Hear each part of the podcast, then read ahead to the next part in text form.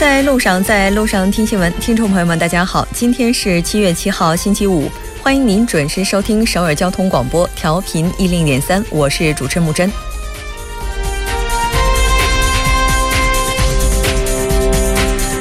继昨天与中国国家主席习近平会晤之后，今天文总统与日本首相安倍晋三举行了首次首脑会谈，就包括北核问题在内的两国外交遗留问题广泛交换了意见。文总统表示，希望未来能够经常进行有意义的对话。安倍首相也表示，希望两国能够构建面向未来的韩日关系。本届 G20 也为文总统上任之后，韩中日三国的对话打下了良好的开局。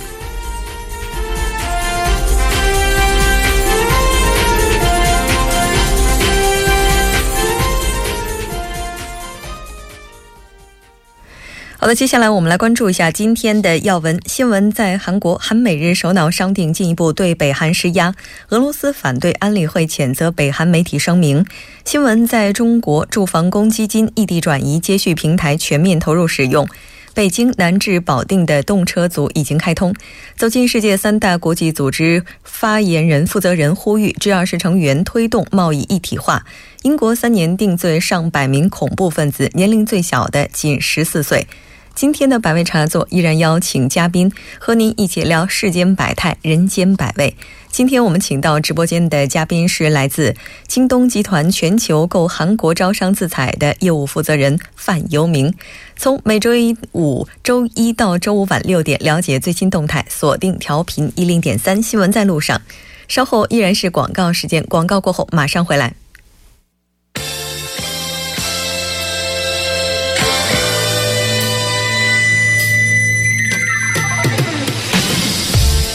新闻在韩国带您快速了解当天主要的韩国资讯。接下来我们就连线本台特邀记者申海燕。海燕你好，主播好，各位听众好。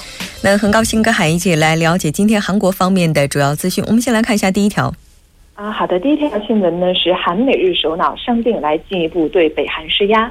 嗯，是的，我们也了解到呢，现在韩国总统文在寅和美国总统特朗普以及日本的首相在当地时间六号进行了晚宴。我们来看一下具体的情况。啊，好的，那韩国总统文在寅呢和美国总统特朗普以及这个日本的首相安倍晋三呢，于当地的时间六号在美国驻汉堡的总领事馆一起共进了晚餐。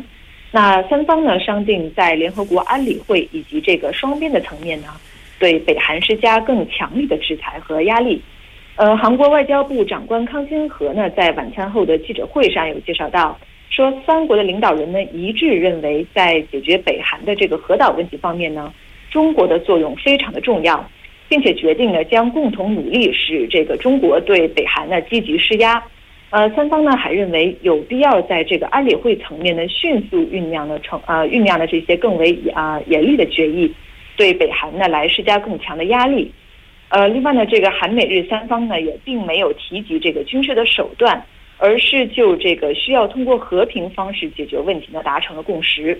呃，三国的领导人呢商定将这个关注中国在解决朝核问题上发挥的作用，并且呢积极用在这个 G 二零领导人峰会上进行的各种双边和多边的会议呢，与中俄两国保持紧密的沟通。嗯，是的。其实日前的话，北韩也是试射了洲际弹道导弹。那就这一件事情的话，目前三国领导人达成了哪些共识呢？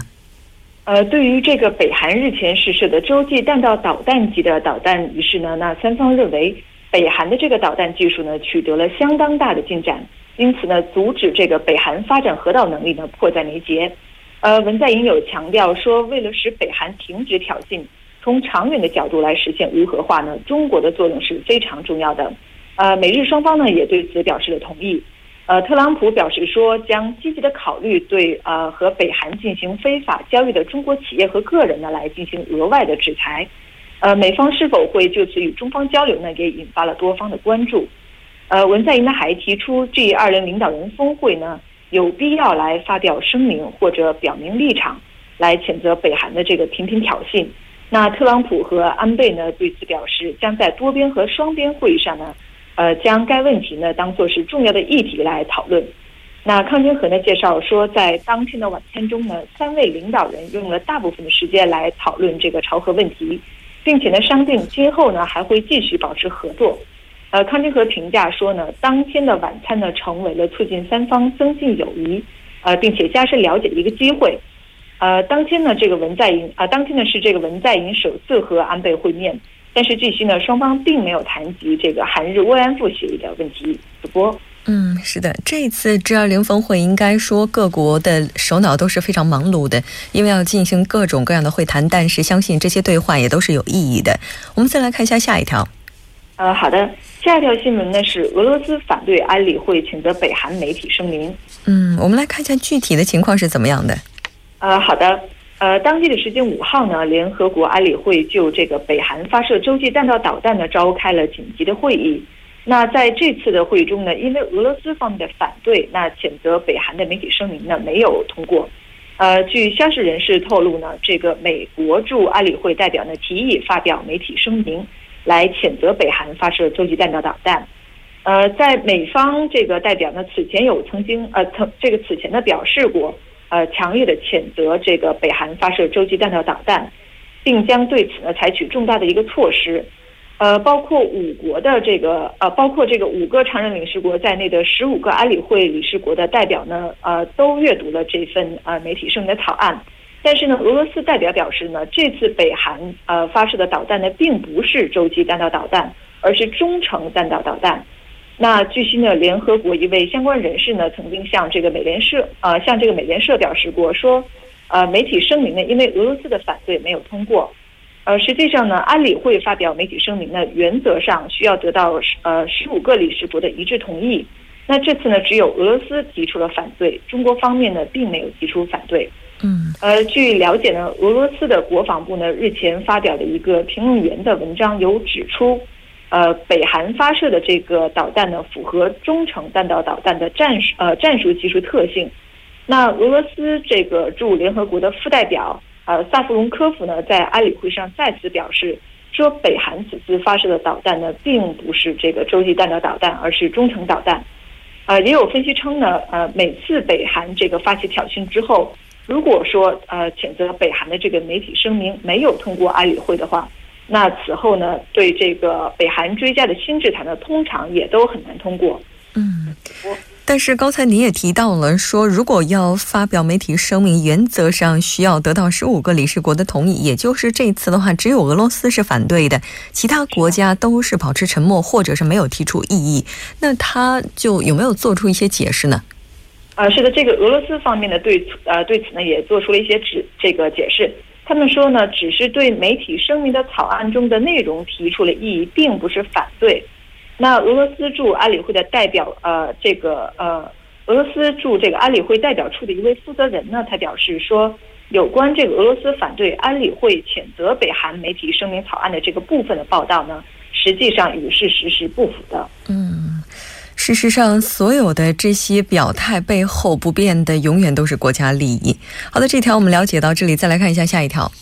好的，下一条新闻呢是韩国地方楼盘遇冷无人问津的相关消息。嗯，但是前段时间的话，我们也在节目当中提到过，自文总统上台之后，在首尔地区，包括首都圈附近的这些房价都开始暴涨。嗯，是的。嗯，也就是说，嗯，这种遇冷的现象只是在地方。呃，是的，没错的。那呃，以首尔为中心的大都市呢，售楼市场在这个政府出台六幺九政策下呢，仍然是呈现出这个销售的旺势。但是呢，除了首尔之外，地方的售楼市场呢，却遭遇了寒冬，甚至呢，接连出现了没有人认购，呃，认购率为零的这个现象。那上个月末呢，位于中青北道的呃武呃青州武松的一家楼盘的开盘，当时呢，引发了不少人的关注。嗯，因为该地区呢，不仅是这个中青北道新兴的一个发展区。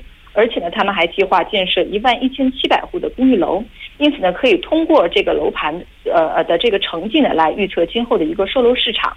那据了解呢，这个建筑公司呢，收到当时收到的这个认购者呢为九百六十四户，就算加上这个第二顺位呢，也只有三百三十五户，而实际签订协议的呢，更是寥寥无几，销售率呢还不足百分之十。是的，没错。那除了这，嗯，是的。呃，除了这家建筑公司外呢，其实还有另外两家建筑公司，他们也获得了这个住房建设计划的批准，呃，打算在今年的下半年呢开始出售这个楼盘。但是由于这个中青北道他们来判断呢，认为房产市场呢可能不太景气，那正在考虑建议这个楼盘调整售楼的时期。嗯，呃，截至嗯截至今年的五月末呢，中青北道地区没有售出这个住宅的呢达五千四百三十三套。那今年二月末呢，出售公寓们呃出售的公寓呢大概有三千九百八十二套，和二月份当时相比呢，其实仅仅隔了三个月。但是没有出售的楼盘呢，就增加了一千四百五十一套。那预计呢，武松等地区的楼盘销售失败呢，会带来更多的没有出售的住房。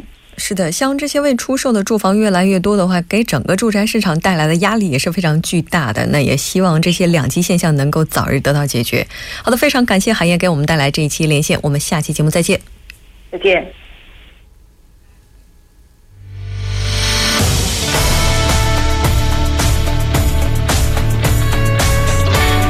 您现在收听的是《新闻在路上》。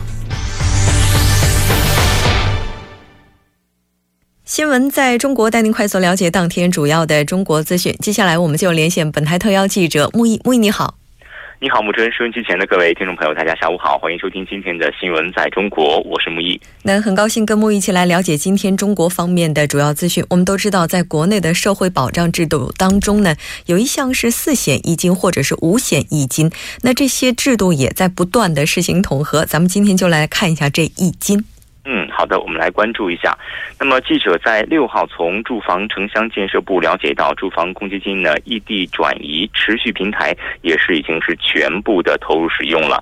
那么，使用公呃住房公积金在全国范围内实现呃账随人走、钱随账走的这种接续模式也是大受欢迎。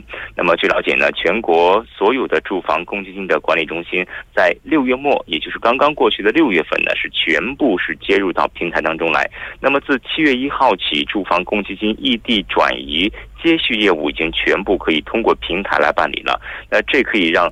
呃，百姓享受就是让信息多跑路，让群众少跑路的目标，提升了住房公积金的服务效率。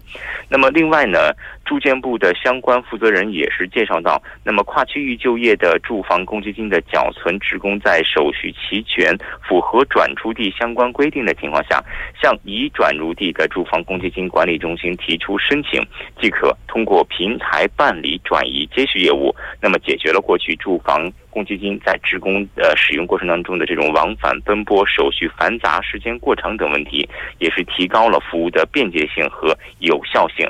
当然，呃，这次变革应该说还有很多别的好处，就是住房公积金的异地的转移和接续呢，除了能将公积金个人账户的资金安全快捷的转移之外呢，还能实现这个公积金的缴存、贷款的业务信息的持续和接续，那么有利于呃转入地中心及为职工提供贷款及提。提取相关服务，充分保证职工的权益。应该说，呃，现在国内很多的年轻人，尤其是刚刚入职的职工呢，是非常的呃关心这一块的业务。那么此举呢，也会方便他们更多的呃进行自己的职位的升迁，甚至是人才的转移和流动。嗯，是的，因为在中国的话，很多地区他们的跨度还是非常大的，像保险啊以及公积金，现在实现了统合，肯定会给劳动者带来更多的便利。那这条我们先了解到这里，再来看一下下一条。嗯，前两天我们关注的是复兴号，那么今天呢，我们依然来关注一辆动车组，但是车没有什么特别的，只不过线路有点特别。那么在昨天的凌晨是。呃，昨天的早晨八点零八分，北京南至保定的动车组第六六五五次从北京南站首发。那这趟列车呢是经停白沟和白洋淀两站，这也意味着北京至雄安新区首次开通了直达的动车。北京往返白沟和白洋淀的旅客呢，无需再绕路到保定和天津。昨天呢记者从现场也是了解到，首发的第五六六五五次列车呢，售票是仅持续了三到四天的时间，那么上座率已经是达到了五成。其中六成的旅客呢是去往白洋淀站，也就是雄安新区。不真，嗯，是的，这个应该说很长一段时间以来，我们都已经很少听到雄安新区这个词啊。今天再听到，觉得非常的亲切。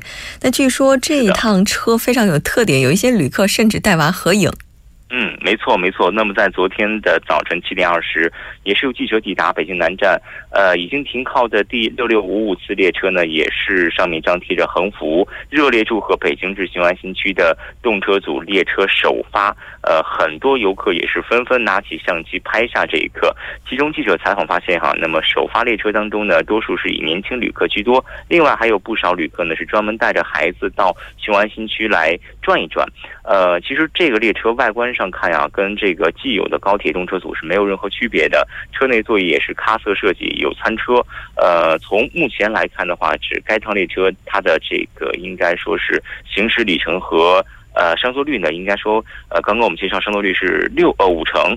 那么这次呢，应该说是避免了天津和保定的绕站之后呢，它的这个途经站点分别是霸州西站、呃白沟站、白洋淀站、徐水站。那么其中呢，白洋淀站是位于正在规划的雄安新区的这个区域范围之内，距离这个荣成县的人民政府仅是二点六公里。那么距安新县也只有十几公里。呃，列车的整个全部运行时长是一小时五十分钟。但是抵达雄安新区的主要车站只需要八十分钟的时间，非常非常的便捷。嗯，那刚才您也提到了，说首发它的上座率就已经达到了五成以上。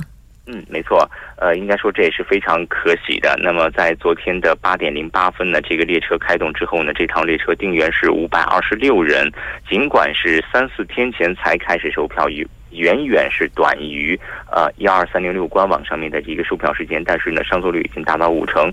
应该说啊，现在正值这个暑假期间，可能就像刚刚我们前面说到的，很多家长也是非常想带着孩子亲自去看一看这个雄安新区。也许当初没有去看深圳的蛇口新区的变化，那么今天呃在一个新区正式的崛起，想看一看，就是说，哎，多少年之后让孩子可能有一些这种历史的参与感吧。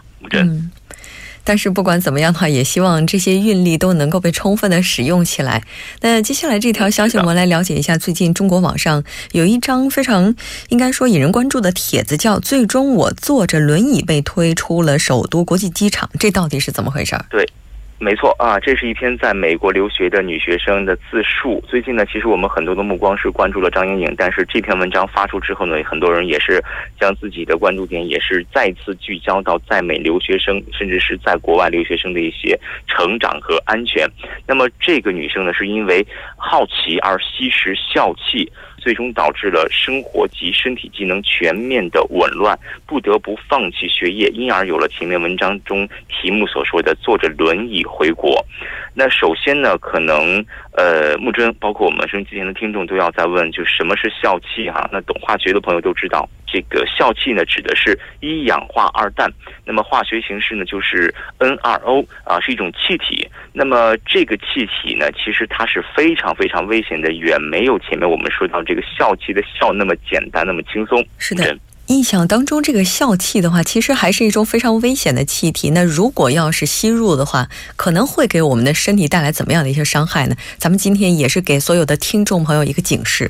是的，那么在很多的手术当中，尤其是在前些年的手术当中，其实笑气是作为一种可吸入的麻醉性药剂哈。那么在食品的制造过程当中，它也会被广泛的使用。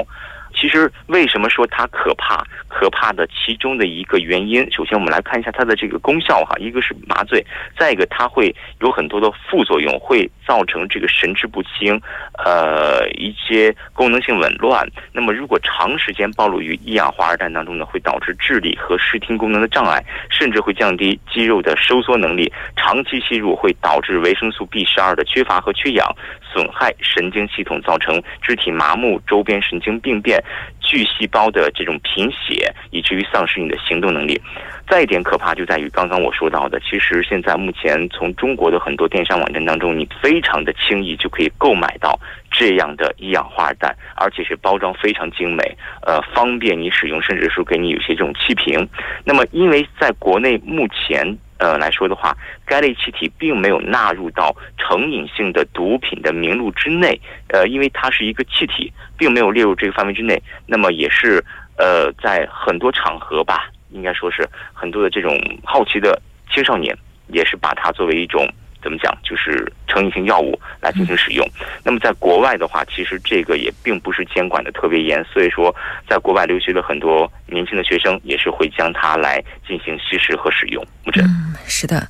现在中国的话，留学生的年龄开始趋向于低龄化。那也许大千世界有着很多的诱惑，但是一定要知道有一些东西是我们连碰都碰不得的。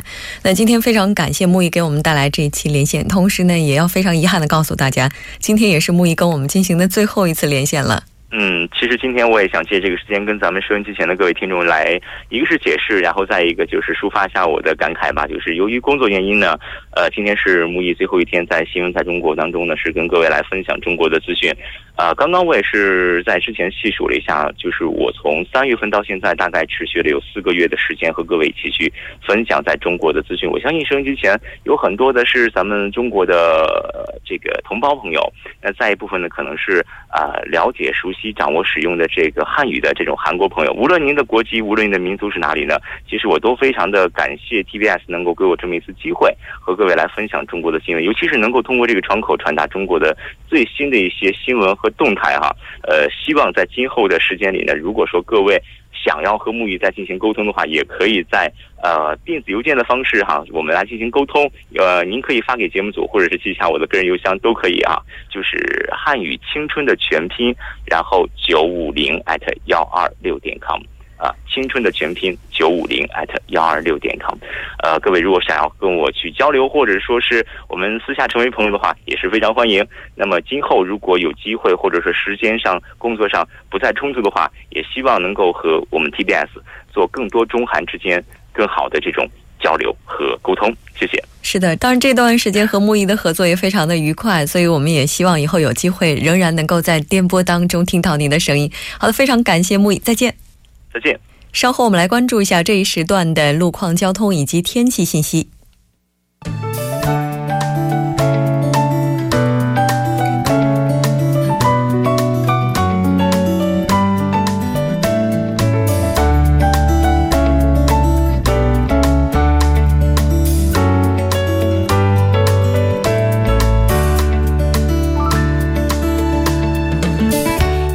是七月七日星期五，这里是由郭阳为大家带来的首尔市交通及天气情况。现在是晚上六点二十二分，我们首先来关注一条交通管制信息：汉江大桥南段到北段区间的双方向正在进行维修工作，受其影响，大路的四个车道中，两个车道将进行部分的交通管制。维修的时间截止到七月二十七日，具体的时间段为晚上十点到翌日的凌晨六点。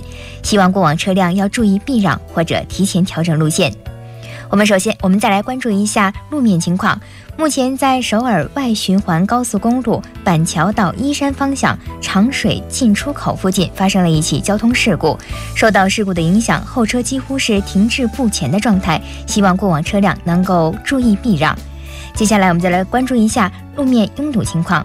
江边北路依山方向，从江西大桥到杨花大桥，交通拥堵，平均时速低于二十二公里；马浦大桥到西江大桥，交通拥堵，平均时速低于十三公里。同样是在江边北路相反的九里方向，西江大桥到马浦大桥，交通拥堵，平均时速低于十一公里。在这里提示大家控制车速，保持车距。好的，以上就是这一时段的交通信息。稍后继续为您刷新路面情况。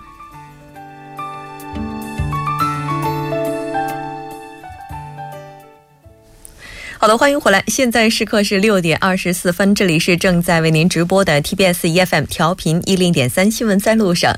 稍后为您带来我们今天的听首尔栏目。当然，首先还是要请出栏目嘉宾金勇金小编，你好。好，大家好，主持人好。那很高兴跟金小编一起来了解这个首尔市的一些消息啊。先来看一下第一条吧。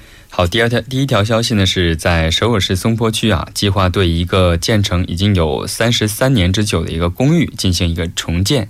因为在检查的时候发现呢，这个公寓啊，安全等级只有 D 级，应该算是非常非常的呃危险了哈。是的。目前呢，这个住户呢就有九百三十户居民。打算重新这个修建之后呢，将增加到一千六百五十户。